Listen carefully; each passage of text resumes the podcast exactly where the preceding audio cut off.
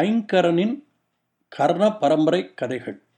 தொண்ணூற்றி ஒன்பதாவது கதை பொறுமையான மனைவி த பேஷண்ட் ஒய்ஃப் குழந்தைகளே இது மிடில் ஈஸ்ட் நாடுகளில் ஒன்றான லெபனன் நாட்டு கதை. கோபக்காரனான ஒரு இளவரசனை அவனுடைய மனைவி தன் பொறுமையினால் எப்படி நல்ல மனிதனாக ஆக்குகிறாள் என்பதுதான் கதை.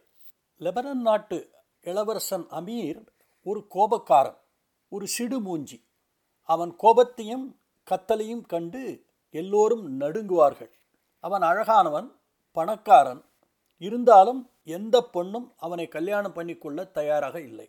அமீரின் அம்மா அவனுக்கு எவ்வளவோ புத்திமதிகள் சொன்னார்கள். இருந்தாலும் அவன் கோபத்தை விடுவதாக இல்லை.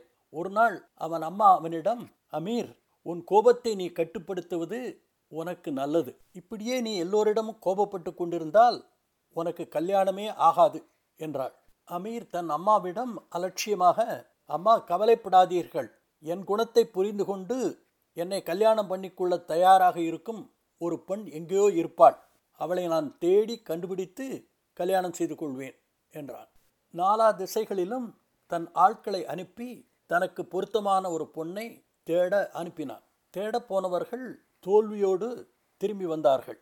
எங்கு சென்றாலும் அவர்களுக்கு முன்னாலேயே அமீருனுடைய குணாதிசயங்களை பற்றி எல்லோரும் தெரிந்து வைத்திருந்தார்கள். அவனுடைய கடுமையான வார்த்தைகளையும் கோபத்தையும் தினசரி சகித்து கொண்டு அவனுடன் வாழ யாருக்கும் விருப்பமில்லை. அதே நகரத்தில் ஒரு பொறுமையான இரக்க குணம் படைத்த ஒரு பெண் வசித்து வந்தாள். அவள் பேர் ஜமீலா. அவள் ஒரு அழகான புத்திசாலி பெண். அவளை பொறுமையின் சிகரம் என்று கூட சொல்லலாம். அவள் தன் நாலு சோம்பேறி சகோதரிகளையும் உதவாக்கரை சகோதரனையும் நோயாளி அப்பாவையும் சிடுமூஞ்சி அம்மாவையும் பொறுமையாக நன்றாக கவனித்து கொண்டு வந்தாள். எதற்கும் கோபப்படாத அவள் குணத்தை பற்றி பக்கத்து வீட்டுக்காரர்கள் அதிசயப்பட்டார்கள். ஜமீலாவை பற்றி கேள்விப்பட்டவர்களில் ஒருவர்தான் இளவரசர் அமீரின் வயதான நர்ஸ். இந்த நர்ஸுக்கு அமீரின் வளர்ப்பில் பெரிய பங்கு உண்டு. பல வருஷங்களாக அவனிடம் பழகியதால் அமீரின் மேல் அவளுக்கு ஒரு ஒரு அலாதியான பாசம் இருந்தது.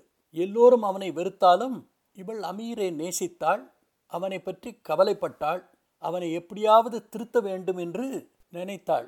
ஜமீலாவை பற்றி கேள்விப்பட்டிருந்த அந்த நர்ஸ் கோபக்கார அமீரை திருத்தக்கூடிய ஒரே நபர் பொறுமைசாலியான ஜமீலா தான் என்ற முடிவுக்கு வந்து ஜமீலா வீட்டுக்கு சென்றாள்.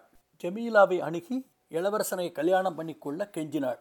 ரொம்ப யோஜனைக்கு பிறகு ஜமீலா நினைத்தாள் இது சரிப்பட்டு வரும் நம்முடைய குடும்பத்திற்கும் இது நன்மையாக இருக்கும் என்று நினைத்து அந்த நர்ஸிடம் அமீரை கல்யாணம் பண்ணிக்கொள்ள தயார் என்று சொன்னாள். கூடிய சீக்கிரத்தில் அந்த நர்ஸ் ஜமீலா அமீர் சந்திப்புக்கு ஏற்பாடு பண்ணினாள். ஜமீலாவை சந்தித்த அமீர் அவளிடம் சொன்னான் பெண்ணே நான் உன்னை கல்யாணம் பண்ணிக்கொள்ள தயார் ஒரு நிபந்தனையுடன் என்றான். என்ன நிபந்தனை? என்று ஜமீலா கேட்டாள். அமீர் சொன்னான் பெண்ணே நடுக்காட்டில் ஒரு வீட்டில் நீ தன்னந்தனியாக மூன்று வருஷங்கள் வாழ வேண்டும். உனக்கு நண்பர்கள் இருக்க மாட்டார்கள் புஸ்தகங்கள் இருக்காது நீ யாரிடமும் பேசக்கூடாது. எந்த ஹாபியையும் எடுத்துக்கொண்டு அதில் நீ ஈடுபடக்கூடாது. எப்பொழுது வேண்டுமானாலும் அந்த வீட்டை விட்டு நீ வெளியே செல்லலாம். அங்கே நீ மூன்று வருஷங்கள் இருந்தால் நான் உன்னை கல்யாணம் செய்து கொள்கிறேன் என்றான். இதை கேட்ட ஜமீலா அமீரை பார்த்து உங்கள் நிபந்தனையை ஏற்றுக்கொள்கிறேன். ஆனால் எனக்கு நீங்கள் ரெண்டு காரியங்கள் செய்ய வேண்டும். ஒன்று எனக்கு துணையாக ஒரு சிறு மரத்தை அனுப்பி வைக்க வேண்டும். ரெண்டாவது நம்முடைய கல்யாண தினத்தன்று எனக்கு நீங்கள் ஒரு வரம் தர வேண்டும் என்றாள். அமீர் அவளுடைய நிபந்தனைகளுக்கு சம்மதித்து காட்டில் உள்ள ஒரு தனி வீட்டில் அவளை விட்டுவிட்டு வந்தான். அவள் கேட்டுக்கொண்டபடி ஒரு புஷ்டியான சிறு மரத்தை அந்த வீட்டின் ஹாலின் நடுவில் வைத்துவிட்டு வந்தான். ஜமீலா மூன்று ஆண்டுகளை தனிமையில் தப்பு தப்பு நிறைய பேர்களுடன் கழித்தாள். என்ன குழப்பமாக இருக்கிறதா? ஜமீலா முன்னமே சொன்னபடி எண்ணத்திலும் செயலிலும் ஒரு பலம் பொருந்திய பெண். அவள் இயற்கையை ரசித்தாள். அதனால் மிக்க மகிழ்ச்சி அடைந்தாள். நதி மரங்கள் பறவைகள் சிறு மிருகங்கள் எல்லாம் அவளை சிரிக்க வைத்தன. தினசரி ஹாலில் உள்ள மரத்திடம் பேசுவாள். தன் தனிமையை பற்றி சொல்வாள். அன்றைய தினத்தில் ஏதாவது குறைகள் இருந்தால் அதை பற்றியும் சொல்வாள். அவள் அப்பா குரான் படிப்பதை இவள் சிறு வயதிலிருந்தே கேட்டு அந்த சொற்கள் இவளுக்கு மனப்பாடம் ஆயிருந்தன அவைகளை நினைவு கூர்ந்து ஒரு அமைதியான மனநிலையை அவள் அடைந்தாள். இப்படியாக மூன்று ஆண்டுகள் கழிந்தன. அமீர் ஜமீலாவை காட்டு வீட்டில் சந்தித்தான். அவளை பார்த்து நீ ஆரோக்கியமாகவும் நல்ல மனநிலையிலும் இருக்கிறாய். அதை பார்த்து எனக்கு வேப்பு உண்டாகிறது. அது சரி நீ ஏன் மரத்தை விரும்பி கேட்டாய்? என்றான். அவள் பதிலுக்கு காத்திராமல் அதை எடுத்து வெளியில் எறிய தயாரானான். அவன் அதை தொட்டவுடன் அது சுருங்கி அங்கேயே பொடி பொடியாக தரையில் விழுந்தது. அமீருக்கு ஒரே ஆச்சரியம். ஜமீலாவை பார்த்து என்ன ஆச்சு? நான் இதை உன்னிடம் கொடுக்கும் பொழுது இது நல்ல ஆரோக்கியமாகத்தானே இருந்தது? என்று கேட்டான். ஜமீலா பேசினாள். அருமை இளவரசே குற்றத்தை பற்றி புகார்களோ கோபத்தில் சொல்லப்பட்ட வார்த்தைகளோ தினசரி ஒருவரிடமோ ஒரு இடத்திலேயோ சொன்னால் அங்கே எதுவும் வளராது எதுவும் உயிரோடு இருக்காது. இந்த பரிதாபுக்குரிய மரம் தினசரி என் குறைகளையும் நான் தனிமையில் சொன்ன வார்த்தைகளையும் மூன்று வருடங்கள் தொடர்ந்து கேட்டன. அதனால் அது இப்பொழுது நாசமடைந்து விட்டது என்றாள். அமீர் ஜமீலாவை இப்பொழுது ஒரு புதிய கோணத்தில் பார்த்தான். அவளுடைய வார்த்தைகளினால் அவனுக்கு அவளிடம் ஒரு புது மரியாதை ஏற்பட்டது. அமீர் ஜமீலா கல்யாணம் விமரிசையாக நடந்தது. கல்யாண தினத்து இரவில் ஜமீலா அமீரை பார்த்து இளவரசே உங்கள் பெற்றோர்கள் முன்னிலையில் நீங்கள் எனக்கு கொடுப்பதாக சொன்ன வாக்குறுதியை கொடுக்கிறேன் என்று சொல்லுங்கள் என்றாள். அமீரும் தயங்காமல் நீ எது கேட்டாலும் அதை நான் கட்டாயம் தருகிறேன் என்று சொன்னான். ஜமீலா சொன்னாள் இளவரசே எனக்கு நீர் ஒன்றும் தர வேண்டியது இல்லை. நீர் செய்ய வேண்டியதெல்லாம் ஒரு சிறிய வேலை. எப்பொழுதெல்லாம் உமக்கு கோபம் வந்து அதை மற்றவர்களிடம் காட்ட வேண்டும் என்று உமக்குள் ஒரு எண்ணம் தோன்றினால் நீர் உடனே இந்த பக்கத்து அறைக்கு சென்று ஒரு அரை மணி நேரம் தனியாக தங்க வேண்டும். நான் மூன்று வருஷங்கள் தனிமையில் கழித்திருக்கிறேன். அதனால் அரை மணி நேரம் தங்குவது உமக்கு ஒரு பெரிய விஷயமே இல்லை.